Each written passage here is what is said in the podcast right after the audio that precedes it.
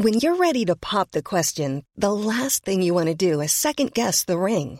At Bluenile.com, you can design a one of a kind ring with the ease and convenience of shopping online. Choose your diamond and setting. When you find the one, you'll get it delivered right to your door. Go to Bluenile.com and use promo code LISTEN to get $50 off your purchase of $500 or more. That's code LISTEN at Bluenile.com for $50 off your purchase. Bluenile.com code LISTEN.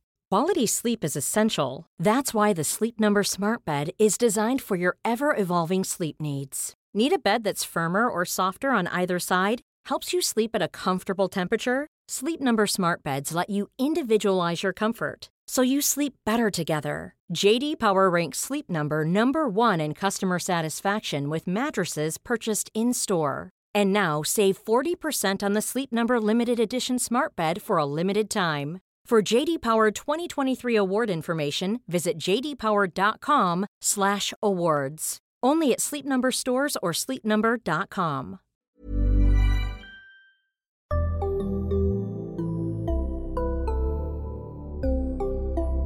Barnpsykologerna.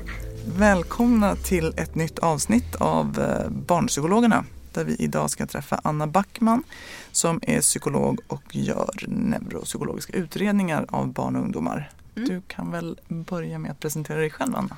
Precis, så jag jobbar på eh, en mottagning där vi träffar barn som har svårt att koncentrera sig, barn som har svårt i skolan och där vi gör utredningar på dem enligt alla konstens regler, liksom, forskning och liksom, reglerna i, i Stockholm. Jag jobbar också som forskare på Karolinska. Mm. Så jag gör båda delarna. Så jag har både det kliniska med ADHD och sen så forskar jag på, ungefär på autism och Mm. ADHD också. Intressant. Välkommen hit. Vad roligt att du vill vara här och berätta det här. För vi tror ju att det här är ett ämne som många är intresserade av eftersom det berör ju väldigt många idag. Precis. Autism har vi ju tagit upp i ett eget, eller till och med i flera avsnitt eh, där Lars har berättat både om diagnosen och utredningar och så. Så vi tänkte faktiskt med dig fokusera på ADHD. Mm. Kanske du bara kunde börja med att berätta vad ADHD är? Vad är ADHD? Det är en sån här stor sak som man får eh, frågor om i massor med olika sammanhang. Eh, av studenter, av liksom familjer på, på stan, av kompisar. Alla möjliga vill veta. Det är framförallt svårigheter inom tre domän. Om man säger. Det är uppmärksamhetsstörning på något sätt. Man har svårt att koncentrera sig, man har svårt att behålla sitt fokus. Eh, man har svårt att komma ihåg vad man har lärt sig. Kanske. Svårt att komma ihåg var man har lagt sina saker, svårt att leta efter grejer till och med. Och sen ska man också ha svårt med att reglera sin aktivitet. Vilket betyder att man har svårt att behålla sin energi åt, åt allting man ska göra på en dag. Inte bara det som är kul eller bara det som händer just nu. Utan man ska räcka en hel dag. Och det gäller både barn hela vägen upp till vuxen, liksom, livet, vuxenvärlden. Och så ska man också vara impulsiv. Man ska kanske har svårt att behärska sina känslor eller det man vill säga eller det man vill göra. Ser man en glass så springer man på glassen. Um, tänker man på ett ord som är intressant eller vad man, man ser någonting man tycker är intressant så kommer det rakt ut ur munnen på en. Utan man tänker för innan, det är det som är grejen. Och då har man ju också svårt att liksom lära sig av konsekvenser. Vilket är någonting som vuxna ofta reagerar på. Men du, du kan ju den här regeln, du vet ju hur det ska vara. Men i stunden så försvinner det. Så händer ändå den där grejen som barnet absolut vet att de inte får göra. Just det. Förkortningen ADHD. Mm. Attention Deficit Hyperactivity Disorder. Disorder. Mm. Och då är det problem med uppmärksamheten, problem med impulsiviteten, problem med hyperaktivitet. Hyper- Precis, exakt så. Just det. ADD då? Och ADD är sånt där begrepp som egentligen inte finns formellt längre. Utan det är när man har framförallt svårt med uppmärksamheten. Man kan vara lite impulsiv eller lite hyperaktiv men inte tillräckligt mycket för att kunna få den stora diagnosen. Så då får man ADHD med huvudsakligen uppmärksamhetsstörning. Och det vi kallar det, för att göra det lättare för alla, är ADD. Mhm, Då tar vi bara bort H. Så. Okej. Men egentligen ska man vara liksom, korrekt diagnostisk så är allting är ADHD men med någon liten beskrivning. Exakt, precis så är det. Mm. Okej. Ja. Finns det andra diagnoser som du också utreder? Ja men eftersom vi utreder barn i skolåldern så kan det ju poppa upp lite, lite olika saker som framförallt har med svårigheter i skolan att göra på olika sätt. Eh, svårigheter med inlärning, svårigheter att förstå, komma ihåg, att nå de betyg som behövs eller de mål som behövs för att klara av skolan. Eh, så det kan även vara till exempel intellektuell funktionsnedsättning. Vi kan också upptäcka att det kanske finns tecken på dyslexi eller dyskalkyli vilket är liknande fast med siffror. Det är ingen diagnos som jag ställer men då kan vi remittera vidare. Vi liksom ser den flaggan och för den vidare helt enkelt. Så det ni ställer det är just ADHD eller autism? ADHD, autism, såklart om det finns depression eller ångest så ser vi det så ställer vi de diagnoserna också mm. naturligtvis. Mm. Eller någon fobi eller vad det nu kan vara. Men det vanligaste är ju ADHD. Mm. Och när du säger det då, det vanligaste är, eh, hur vanligt är det? Både forskningen och de siffror som finns från Stockholms läns landsting och det är de enda som verkar finnas från Sverige så ligger vi kring 5-6 procent i barndomen av barn då. 0 till 18? 0 till 18, precis. Framförallt skolbarn är det man fokuserar mest mm. forskning på så det är där man kanske är säkrast på hur många de är. Men precis, det, det är många barn. Mm, det är många barn. Har det ökat? Nej, det har inte ökat. Det som har ökat är antalet personer som faktiskt får en diagnos. Mm.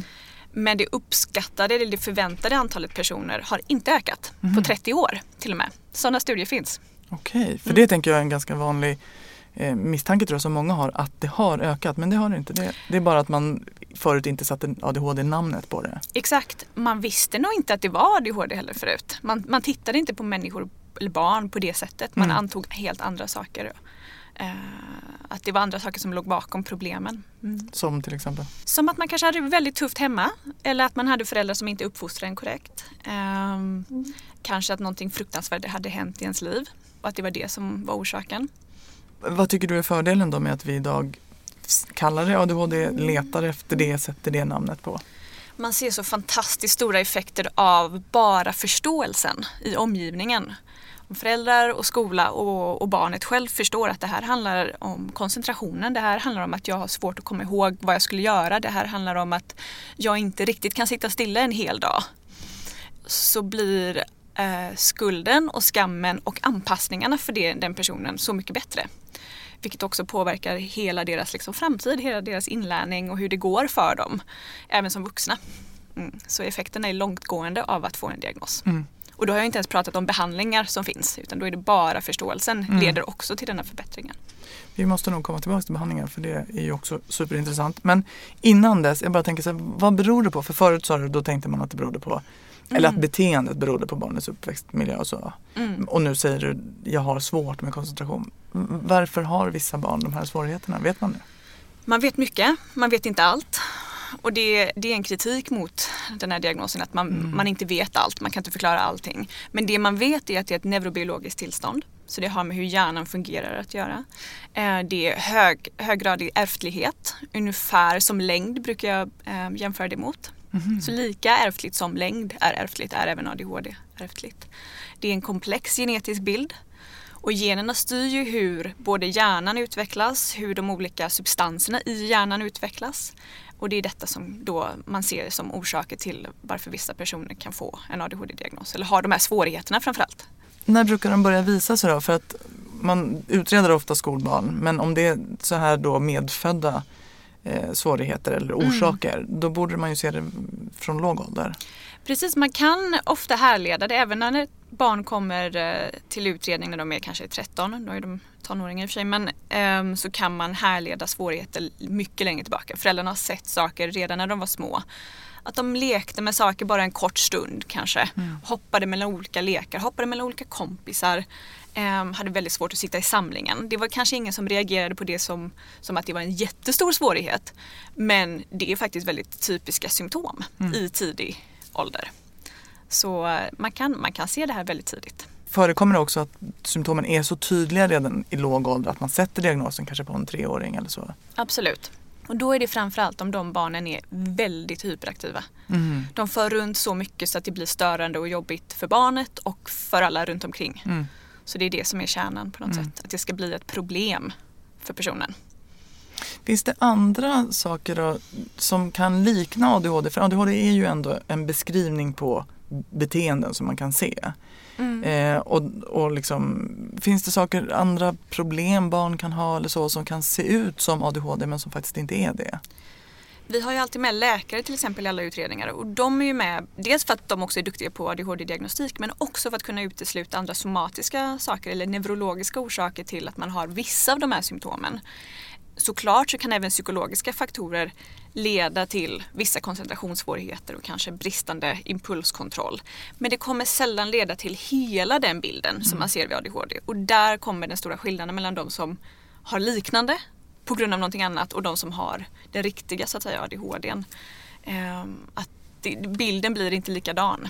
Och så kanske svårigheterna uppkommer efter att man har råkat ut för det där psykologiska till exempel ett trauma. Traumatiska händelser kan leda till bristande koncentration, impulskontrollsvårigheter. Men då är det först efter traumat som det där märks och ingenting innan och ingen i familjen har samma svårigheter och sådär.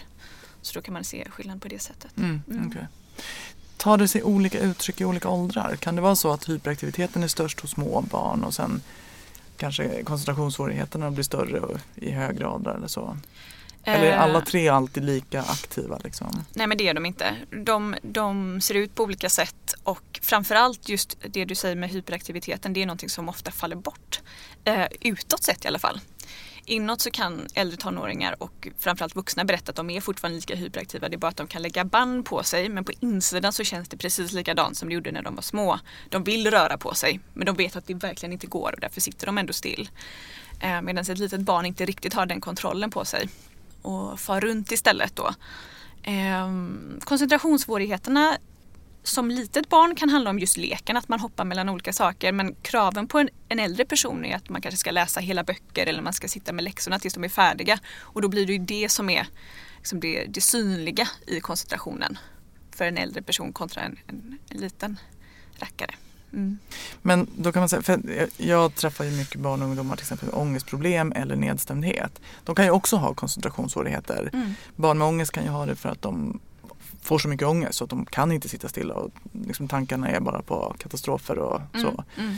Eh, och barn som är nedstämda, eller ungdomar kanske som är nedstämda kan ju vara sådär, men det, det är ändå inte värt det eller liksom, jag klarar det ändå inte eller så. Och det kan ju te sig som koncentrationssvårigheter och ibland också som rastlöshet. Mm. Att det är svårt att sitta still för det blir så ångestdrivet och mm. så. För då kan ju vissa få tanken, men är det här ADHD egentligen? Alltså vad är det jag har? Som ligger bakom. Mm. Precis. Men då skulle man ändå kunna säga då att har det sett ut på det här sättet det, det ska ha gått att liksom spåra tillbaks lång tid och inte vara bundet av av kanske just ångesten kring precis. någonting. Ja, eh, precis. Mm. Och sen ska det inte bara vara specifika koncentrationsvårigheter, att man har svårt att, att, att ångesten gör att man blir så distraherad att man inte kan tänka. Mm. Det ska också vara andra symptom. Det finns totalt nio uppmärksamhetssymptom. Och de är rätt tuffa att få in om det bara är kanske relaterat till ångest. Det blir lite svårare att få, få ihop dem där. Mm. Och sen ska man också veta, som utredare, veta tillräckligt mycket om ADHD, att det finns andra kopplade kognitiva svårigheter. Alltså svårigheter med kanske planering, med strukturering, med att eh, få ihop enkla vardagssaker. Det kan vara svårare att lära sig knyta skosnören. Det är ganska vanligt förekommande till exempel. Mm. Och det är nog lite mer osannolikt att en person med bara ångest skulle ha svårt att lära sig knyta skosnören. Medan mm. en person med ADHD så är det ganska vanligt. Mm. Um, så sådana saker får man också leta efter. Um, så det krävs mer kunskap om ADHD än bara så att säga diagnosmanualen Just det. och symptomcheck. Har alla den kunskapen då som gör utredningen? man hoppas. Men många har det. Jo. Mm. Mm. Det, eh, och det ingår också i de styrdokument som vi ska kunna och har tillgång till. Så mm. finns det kunskap om sånt här också. Mm. Så det. Mm. När tycker du att man ska utreda? Alltså vad tycker du är sådär, när det här uppträder, sök utredning? Jag tänker att när omgivningen är, det blir vuxenvärlden som får reagera, eh, när de märker att ett barn stångas lite grann mot samma problem om och om igen, då är det nog sannolikt en svårighet som ligger bakom där. Man har liksom det facit på något sätt som vuxen tänker jag alltid. Eh, om man också ser att prestationen i skolan inte riktigt matchar det man någonstans förväntar sig av den här individen, då är det nog också fog för att faktiskt kolla vad, vad kan ligga bakom det här. För det i sig påverkar det här barnets självkänsla och andra psykiska tillstånd så himla mycket så det är värt att, bara, att kolla det då. Hey Dave. Yeah Randy. Since we founded Bombus we've always said our socks, underwear and t-shirts are super soft. Any new ideas? Maybe sublimely soft. Or disgustingly cozy? Wait, what? I got it. Bombas. Absurdly comfortable essentials for yourself And for those facing homelessness. because one purchased equals one donated. Wow, did we just write an ad? Yes. Bombas. Big comfort for everyone. Go to bombas.com slash ACAST and use code ACAST for 20% off your first purchase. Hey, it's Paige DeSorbo from Giggly Squad. High quality fashion without the price tag. Say hello to Quince. I'm snagging high-end essentials like cozy cashmere sweaters, sleek leather jackets, fine jewelry, and so much more. With Quince being 50 to 80% less than similar brands. And they partner with factories that prioritize safe, ethical, and responsible manufacturing. I love that. Luxury quality within reach. Go to quince.com slash style to get free shipping and 365 day returns on your next order. Quince.com slash style. Hey, it's Paige DeSorbo from Giggly Squad. High quality fashion without the price tag. Say hello to Quince. I'm snagging high-end essentials like cozy cashmere sweaters, sleek leather jackets, fine jewelry, and so much more. With Quince being 50 to 80% less than similar brands. And they partner with factories that prioritize safe, ethical, and responsible manufacturing. I love that. Luxury quality within reach. Go to quince.com slash style to get free shipping and 365-day returns on your next order. quince.com slash style. Kan du inte beskriva bara för att levande, jag tycker du har ju beskrivit det jättetydligt och konkret, men om vi ändå ska levandegöra ännu mer. Några så här typiska barn, hur ser det ut när de kommer? Liksom, hur har deras bakgrund sett ut? Hur ser det ut när, när du träffar dem och så? Jag kan börja med en ganska typisk men på, på ett sätt ovanlig eh, person. Det är lite äldre tonårstjejer som kan komma. Där föräldrarna kanske inte har märkt jättemycket. Det har gått relativt okej i skolan fram till högstadiet. Och det de ofta märker då, men då märker också föräldrarna att det är någonting. Men det är sällan man tänker ADHD. Eller ADD som vi, som vi ändå säger. Eh, de kommer med ångest. De blir väldigt, de slutar prestera i skolan, eller slutar, men det blir mycket svårare för dem att hålla den nivån som de tidigare har lyckats hålla. De verkar plötsligt få svårare att få ihop sitt liv. Och eh, ett uttryck eh, för det är då att de mår väldigt dåligt såklart. Eh, I jämförelse med alla andra i deras ålder. Och så kommer de själva på idén att vilja söka sig till en mottagning som vår. För att de har läst om det på nätet. De kanske har, ofta har de också en kompis som har fått en diagnos och känner igen sig väldigt mycket i de specifika sakerna som den kompisen har svårt med. De har svårt att koncentrera sig, säger de väldigt tydligt och de kan beskriva det väldigt fint också. Att de har svårt att lyssna på det läraren säger. De har svårt att orka ta tag i sina läxor fastän de vet att de måste och lider av att de inte orkar det heller. Ofta behöver de vila väldigt mycket när de kommer hem från skolan. Alltså gå och lägga sig och sova. Vilket inte är egentligen, det är inte åldersadekvat att behöva vila efter en skoldag. Då är det ju någonting under skoldagen som har tröttat ut dem helt enkelt. De har svårt att få upp sina läxor, de har svårt att komma ihåg vad de ska göra, de har svårt, mycket svårigheter här. Men eh, det blir ofta plötsligt väldigt tydligt att det handlar om just uppmärksamheten. Eh, många av dem kan också beskriva att de själva då som små flickor hade svårt att sitta stilla. Men att de lyckades göra det på olika sätt. De lekte med en kompis intensivt istället eller satt och pratade väldigt mycket med sin kompis och fick utlopp för sin rastlöshet på det sättet. Så att det inte blev störande för omgivningen och därför kanske ingen lärare riktigt har reagerat. Så det är ett fall som faktiskt börjar poppa upp väldigt mycket just på vårkanten, termin, sista terminen i nian. Väldigt vanligt förekommande att det kommer tonårstjejer då. Varför kommer de just då, då? Varför visar det här sig just då? Då ska betygen in till nian, de ska söka gymnasiet och de har börjat blicka framåt. Hur ska jag klara av gymnasiet? De har inte riktigt lyckats med högstadiet på det sättet som de kanske förväntade sig. Så kommer de till oss och så ser man då, vi bland annat testar ju begåvning och kollar hur, hur alla de här barnen som vi träffar, hur de tänker. Hur snabbt de tänker, hur mycket de förstår och hur de kan analysera saker. Och då märker vi att de ligger kanske precis likadant som alla andra eller till och med högre. Tänker liksom lättare och snabbare. Men prestationsmässigt i skolan så funkar det inte alls. Så då blir det en stor skillnad mellan vad de lyckas med och vad de egentligen borde kunna lyckas med. Och plus det, alla de här symptomen som de själva kan komma med då. Så att symptomen kommer då handlar det om att då är kraven så höga så då, då funkar inte deras strategier för att hantera sina svårigheter längre? Precis. Ah, De, okej. de får svårt att planera, de har svårt att få ihop livet för att det blir så många saker de måste få ihop och då, då går det inte längre. Medan de flesta andra ändå lyckas med det. Så Mm. det är stor skillnad mellan dem och deras klasskamrater. Där tänker jag att det också måste vara lite vanligt att de även har depressionssymptom. Att de är Absolut. rätt, mår rätt dåligt över att de har det så här. Liksom. Precis. Mm. Så tonårstjejer eh, och killar, jag ska inte utesluta dem alls, eh, som plötsligt börjar visa dels då att eh, prestationen går ner, att de inte lyckas få ihop det och ångest kopplat till det. Och att de själva kanske undrar, vad är det, vad är det som gör, min- jag, det här går inte, jag lyckas inte, jag kan inte, jag, jag är dum, kanske de också säger. Mm. Eh, och det där spåret, att känna att man är dum, det är ganska gemensamt för nästan alla åldrar. Eh, så det alla de här barnen märker är att de inte riktigt lyckas fatta vad det är de ska göra. Och då antar många av de här barnen, oavsett ålder, alltså även tonåringarna, att de är dumma. Mm. Så om man har ett barn som säger det så är det också ett tecken på att det kanske är någonting här med just koncentrationen. Och då behöver man ju komma till någon som mig så att jag kan kolla hur de faktiskt tänker. Tänker de lika bra, lika snabbt och, och kan analysera och förstå saker som alla andra barn men inte lyckas i skolan, då är, har vi någonting där. Mm. Ett yngre barn eh, med ADHD kan ju vara någon som just fortfarande har väldigt svårt att sitta stilla. Och att det i sig också blir eh, koncentrationshämmande, att det blir svårare att, att eh, orka lyssna, orka göra det man ska i klassrummet. Vi pratar mycket om skolan men det är för att det är där det ofta blir stora problem. Så man yr runt i klassrummet, man stör andra barn och man gör detta för att man har tappat koncentrationen.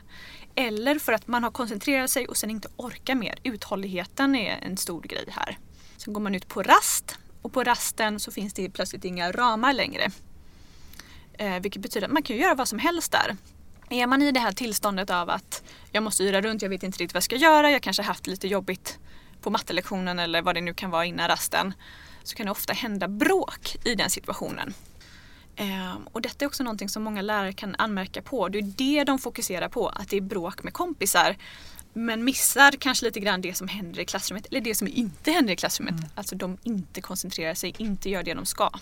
Utan de rör på sig och det blir det som blir fokus för svårigheterna för de barnen. Finns det någon könsskillnad här i hur det yttrar sig och när det blir tydligt? Du sa tonårstjejer, fast det kunde i och för sig vara killar också. Absolut. Mm. Men finns det någon sån skillnad? Har man sett det?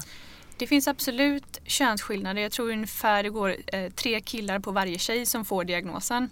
Eh, så det är en väldigt stor skillnad egentligen. Ehm, när man tittar forskningsmässigt så ska det vara lite mer 50-50. Kanske inte helt 50-50. Så det är tydligt att man missar tjejer. Och då kan det vara just att man missar dem i de här tidigare åldrarna.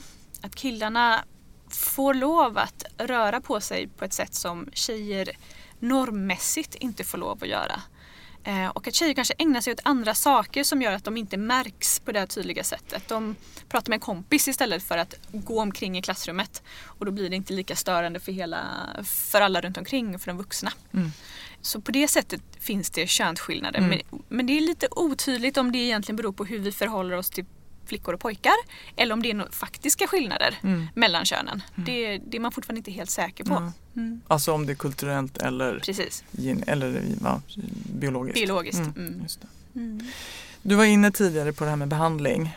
Ehm, Vi går, går tillbaks dit. Berätta lite, hur ser behandlingsmöjligheterna ut? I Sverige är det fortfarande ganska stora skillnader mellan olika delar av landet. Ehm, det som rekommenderas både i Sverige och i internationella liksom, riktlinjer är en trebenad lösning kan man säga. Det är att man får hjälp i skolan vilket betyder att lärarna måste också kunna vad ADHD är och eh, anpassa situationen, anpassa läromiljön. Föräldrarna måste få stöd, förståelse och konkret stöd i hur de ska hantera eh, olika situationer och hur de ska hantera beteenden. Och sen så finns det eh, medicinering, farmakologisk behandling. Så det är de tre delarna. Får man till de tre delarna så ser man jättestora positiva effekter. Symptomreduktion och förhöjd liksom, livskvalitet och, och bättre mående. Eh, både i familjen och för barnet självt. Ja, det medicinska är ju såklart det, det är något som barnet får då. Men de Ja. andra två grenarna de handlar egentligen om personer runt barnet som behöver Exakt. göra förändringar och så. Ja, Finns det något som barnet själv, alltså äldre tonåringar till exempel, kan de också ha nytta av egen terapi?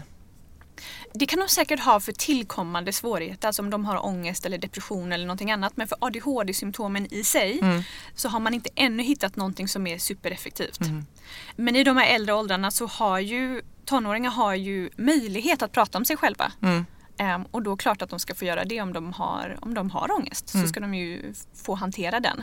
Men om ångesten är direkt relaterad till uppmärksamhet, koncentrationen, generellt rastlöshet, impulskontroll så behöver de ju få hjälp med det också. Och där blir det nog svårt att, att jobba terapeutiskt, psykoterapeutiskt med just de konkreta sakerna. Finns det hjälpmedel som de kan ha nytta av då? Det finns det ju. Det är den arbetsterapeutiska sidan av saker och ting. Och den, vi i Sverige är väldigt duktiga på den. Med, eh, vi har väldigt duktiga arbetsterapeuter här helt enkelt. Eh, det finns både saker som kan hjälpa en att sova bättre, för det är ett vanligt tillkommande problem. Det finns tyngdtecken, det finns eh, västar som kan tynga ner en i klassrummet så man känner sig lugnare och skönare. Det finns massor med appar till telefonen, det finns tidhjälpmedel. Just tid är en sån där grej som också är väldigt typisk för personer med ADHD, att man har svårt att, att förhålla sig till tid. Hur känns fem minuter? Och då kan man få hjälp med det med en klocka som tydligt visar nu är tiden på väg att försvinna. Så, det är väldigt hjälpsamt för många. Men också alla appar. Så vill man ha den sortens hjälpmedel då ska man vända sig till en arbetsterapeut. Då ska man vända sig till en arbetsterapeut, precis. Och de finns inom BUP och de finns inom habiliteringen. Och sen det då som skolan kan göra, vad brukar det vara om man ska vara lite generell som skolan behöver göra för de här barnen? Skolan behöver uppmärksamma bristande uthållighet. Att de här barnen inte kan jobba lika länge som andra barn. Och det varierar hur länge. Det, där finns det ingen siffra för, för alla med ADHD. Man behöver förstå att man behöver ge instruktioner på flera olika sätt. Inte bara säga dem längst fram i klassrummet en gång utan kanske skriva ner dem, ha bildstöd eventuellt. Och framförallt se till så att personen med ADHD har uppfattat allting. Det är det viktigaste. Det är en jättestor anpassning. Eh, många behöver hjälp att starta sitt arbete, att fortsätta arbeta och att göra färdigt så att det blir riktigt färdigt. Kanske dubbelkolla eh, mattetalen. Och man kan behöva hjälp med alla delarna eller något av det. Eh, och detta blir såklart individuell kunskap för det barnet, mellan barnet och läraren. Mm.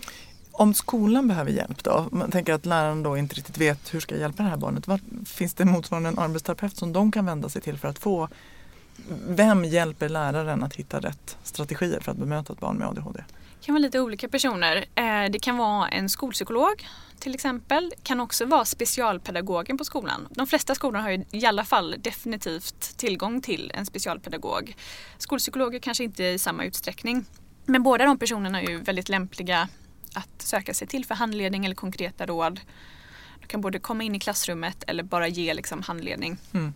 Sen finns det massor med information på till exempel specialpedagogiska Skolmyndighetens hemsida. De har både filmer, kurser, eh, informationsblad. ADHD-center här i Stockholm har också liknande eh, skriftlig information till lärare. Och det borde ju även föräldrar kunna gå in och läsa på. Absolut. För den tredje delen då, vart vänder sig föräldrarna för att få den hjälp som de behöver för att hjälpa sitt barn? Så här i Stockholm så kan man ju få individuellt stöd hos BUP såklart eller inom första linjens psykiatri. Ehm, Men så har vi också i habiliteringen, Eh, habilitering och hälsa här i Stockholm ADHD-center. Dit föräldrar åker för att lära sig mer om ADHD, att lära sig mer om hur man kan förhålla sig till barn som har ADHD. Man får också ganska mycket tips om hur skolan kan göra. Syskon får stöd, mor och farföräldrar får stöd på samma center och såklart barnet självt. Det handlar framförallt om information om tillståndet. Vi ska runda av. Har du något boktips till barn som får diagnosen eller har diagnosen Eh, och föräldrar till de här barnen? Ja, jag vill faktiskt tipsa om en, en gammal kollega har skrivit böcker riktade till båda de här grupperna. Eh, för barn så finns det en bok som heter Boken till dig. Och den finns att, att köpa via habiliteringen. Det är Lena Westholm som har skrivit den här boken. Och hon jobbar just på ADHD-center. Hon har även skrivit en, en bok som heter Föräldraboken om ADHD. Lena Westholm alltså. Och den, eh, det är utifrån hennes väldigt långa erfarenhet som psykolog. Dels på ADHD-center men också som utredande psykolog. Och de är lättillgängliga, de är på svenska, de handlar om svenska föräldrar. Mycket litteratur som vi har är ju översatt från andra länder och då finns det såklart skillnader i hur man uppfostrar barn, hur man tänker kring barn överhuvudtaget. Så via habilitering och hälsa kan man köpa de här böckerna, inte i vanlig bokhandel på nätet? Jo, eh, föräldraboken kan man köpa i vanlig bokhandel. Okej. Ja, Lena Westholm. Lena Westholm. Ta fram papper och penna ni som lyssnar. Lena Westholm. Ja, Precis. Vad bra. Ja. Mm. Jättebra Anna, jätteintressant eh, och tydligt tycker åtminstone jag. Jag hoppas att ni lyssnare också tycker det. Vi sätter punkt för idag men du kommer tillbaks med ett avsnitt till där du får berätta lite mer om hur själva utredningen går till och så. Ja. Men som sagt, tack för idag. Tack för att ni har lyssnat på oss. Eh, följ oss på Barnpsykologerna eh, på Facebook om ni vill det och eh, vi hörs snart igen. Hej då!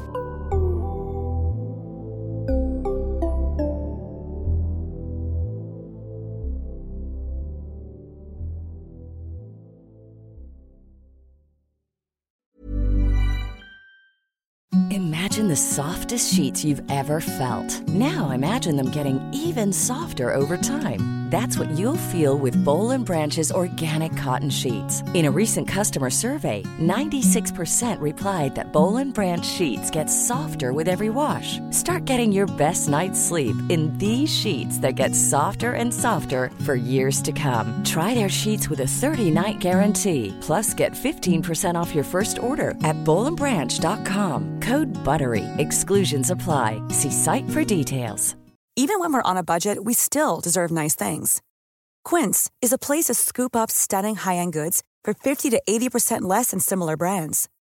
They have buttery soft cashmere sweaters starting at $50, luxurious Italian leather bags, and so much more.